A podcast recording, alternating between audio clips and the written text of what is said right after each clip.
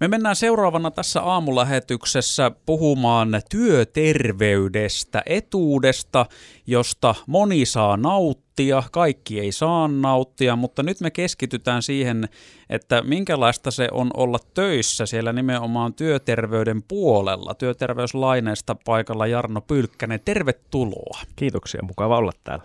Tämä on hei semmoinen sanana jo työterveys, niin omassakin tuttavapiirissä herättää paljon fiiliksiä ja nopeasti nousee jotain keskusteluja esiin työterveydestä just oikeastaan tämänkin takia, että kun kaikki ei vaikka nyt työterveyden mm. piiriin kuulu ja sitten on eroja, onko julkisella vai yksityisellä puolella töissä, mutta miten nyt kun sä olet itse työterveyden edustajana tässä paikalla, niin tota, jos haetaan tämmöistä syvintä työterveyden olemusta tähän alkuun, niin näyttäytyykö sun puolella jotenkin tämä ristiriita, että kun tietyllä tavalla työterveys, kun yritys palkkaa työterveyden, heidän päämäärä on se, että työntekijät pystyisivät tekemään mahdollisimman paljon töitä, ettei olisi poissa töistä. No sitten työ, työ, tota, työntekijät puolestaan, niin jos he asioivat työterveyden kanssa, niin usein se liittyy siihen, että pitäisi päästä nimenomaan pois sieltä töistä. Mm. Niin minkälainen tasapaino tässä on? No totta kai siinä on niin kuin paljonkin tasapainottamista. Et ehkä työterveyshuollossa on sen niin kuin ydintä ajattelee, niin tietysti sehän työterveyshuolto on hyvin pitkälti työnantajan maksamaa. Et siellä on tietynlaiset sub- subventaatiot taustalla, mutta työterveyshuolto laajasti niin kuin työnantaja tarjoaa sen tavallaan niin kuin työntekijöilleen. Siellä on lakisääteinen velvollisuus järjestää työterveyshuolto, mutta muuten se on hyvin vahvasti niin kuin työnantajan maksamaa.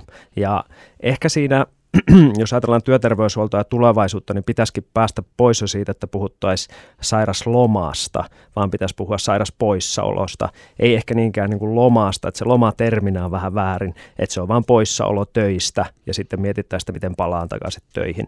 Mutta totta kai se on aina niin kuin kaikissa asioissa, niin on kuilua tavallaan niin kuin työnantaja, työntekijä, mutta aika vähän ehkä nykypäivänä, kun mennään yritysmaailmaan, niin sitä niin kuin hyvin vahvasti tuotaisi esille sitä ristiriitaa niin kuin sairaslomaan tai poissaolon suhteen, että hyvin on kehittynyt suomalainen työyhteisö koko ajan parempaan suuntaan siinä. No näetkö sitten itse tavallaan työterveyden puolella jotain semmoista painetta vaikka, että kun ne on kuitenkin, yrityksethän on taas teidän asiakkaita sitten, ja, ja tota, että onko, tuleeko siellä se paine, että nyt niin kuin ei, ei tätä nyt kyllä pois töistä voi ottaa, että jollain konstilla se pitää nyt saada doupattua kuntoon. No siis totta kai, jos sitä noin ajattelee, ehkä siinä tietysti meillä vaikka työterveyshuollon asiantuntijat, niin aina tekee niin kuin siinä asiantuntijaratkaisun sen olemassa olevan tiedon perusteella. Ja sitten työterveyshuollossa, niin kuin terveydenhuollossa Suomessakin on tosi rautaisia ammattilaisia, jotka pystyy niin kuin ratkaisemaan sen.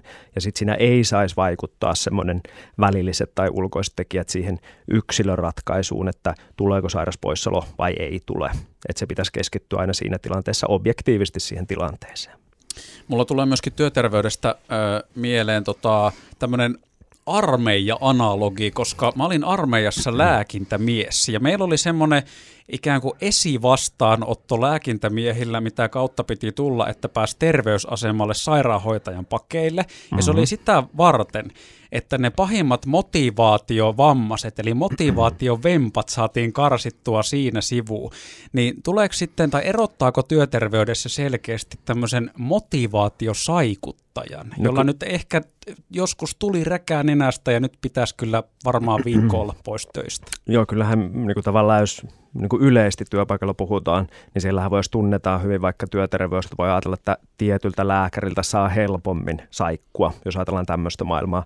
Ehkä se on niin kuin poistumassa, koska tavallaan ajatellaan siinä työterveyshuollon palveluketjussa, niin siinä on hoidon tarpeen arviota, arvioidaan tavallaan syytä tarkasti ja pyrittäisiin pääsemään koko ajan pois siitä, että väärin perustein ei haettaisi sitä sairaslomaa. Ja kyllä itse luotan hyvin vahvasti niin kuin suomalaiseen työntekijöihin ja työyhteisöön, että siellä ei ole tahtotilaa käyttää väärin niin sanotusti terveydenjärjestelmät. Se on sitten poikkeus, niin kuin se on kaikessa muussakin, niin poikkeuksia aina, mutta suurin massa käyttää, suurin osa henkilöstöstä käyttää juuri sen oman terveyden osalta, että siellä on niin kuin aito huoli terveydestä.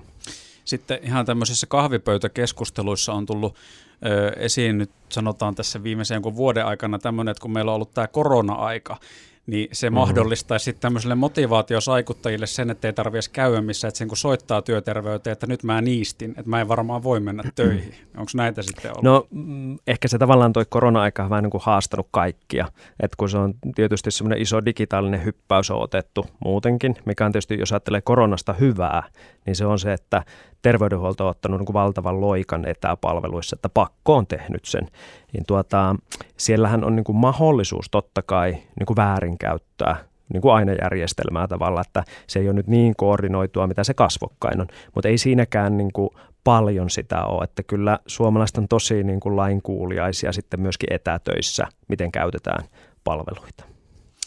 Jututettavana meillä on siis työterveyslaineesta Jarno Pylkkänen. Otetaan yksi biisi väliä ja sitten jatketaan. Aamukahveilla meillä on siis työterveyslaineesta Jarno Pylkkänen. Tuossa korona-aikaa sivuttiin äsken vähän. Se on varmasti työterveyteen tuonut myöskin, puhuit just tuosta, että se on tämmöistä digitaalista loikkaa myöskin varmasti pakottanut tekemään. Miten muuten sitten, jos mietit, nyt otetaan vaikka ekana ihan tämä korona-aika, niin miten tämä on näyttäytynyt nyt viimeinen tämmöinen puolitoista vuotta? No se varmaan voisi niin kuin terveydenhuollon näkökulmasta, niin totta kai se on haastanut hyvin, hyvin paljon niin kuin terveydenhuollon resursseja ja tavallaan se palveluiden niin kuin käyttö on ollut vahvasti kuormittunutta. Sitten jos ajatellaan työterveyshuollon tai muuten, mitä tuossa sivuttiin vähän etäpalveluita, niin se on tuonut semmoisen hyppäyksen, että se on hyväksyttyä ja ihmiset osaa käyttää etäpalveluita ja me pystytään tuottamaan palvelu etänä. Että se on tuonut niin kuin paljon hyvääkin sen negatiivisen puolen varjolla. Entäs sitten jos laajennetaan nyt ihan silleen viime vuosiin tai jopa vuosikymmeniin, onko jotain selkeitä tämmöisiä teemoja tai muutoksia, mitä työterveydessä on Suomessa tapahtunut? Joo, no ehkä se niin kuin iso murros, mikä on tapahtumassa, niin liittyy tähän, jos puhutaan sairaspoissaoloista ja niin kuin päädiagnoosiryhmistä, että millä syillä ollaan sairaana. Niin Suomessa pääasiallisesti tuki- ja liikuntaelinsairaudet, tulessairaudet on ollut niin kuin suurin ryhmä. Nyt kun me katsotaan meidän dataa, noin 30 000 keskisuomalaista, mitkä käyttää meidän palveluita, niin siellä se mielenterveyden ja käyttäytymisen häiriöt ohittaa tulessairaudet. Koronalla on vaikutusta siihen, mutta se on ehkä pidempi trendi nyt jo muutamien vuosien ajalta, että ne mieryhmän problematiikka ohittaa se tulessairaudet, eli se nykyinen työelämä haastaa meitä yhä enemmän ja sitten tietysti monta kompetenssimaailman monta syytä, mutta mieryhmä nousee siellä niin kuin isona esille. No nyt tulee sitten tämmöinen helppo kysymys tähän, tähän, tähän loppuun, kun me aloitettiin siitä, että idea on kuitenkin se, että ihmiset pystyisivät tekemään töitä. Mikä tähän nyt sitten on ratkaisu, kun tuossa just sanoit, että se varmasti koostuu monesta palasesta, tämä niin mielenterveysongelmien Joo. lisääntyminen, mikä näkyy myös työterveydessä. No siinä varmaan, niin kuin, jos sen tiivistäisi, helppo, helppo kysymys, niin tota tiivistetty vastaus, että ää, hyvä yhteistyö. Se on niin kuin hyvä yhteistyö työnantajan, työntekijän, työterveyshuollon, työyhteisön kautta. Eli vaatii tosi paljon esimiehiltä, työnantajilta, mutta työntekijöiltä myös. Vaatii niin kuin alaistaitoja, esimiestaitoja ja sitten meidän kaikkien niin kuin ihmisten välistä vuorovaikutusta, niin se helpottaa aina.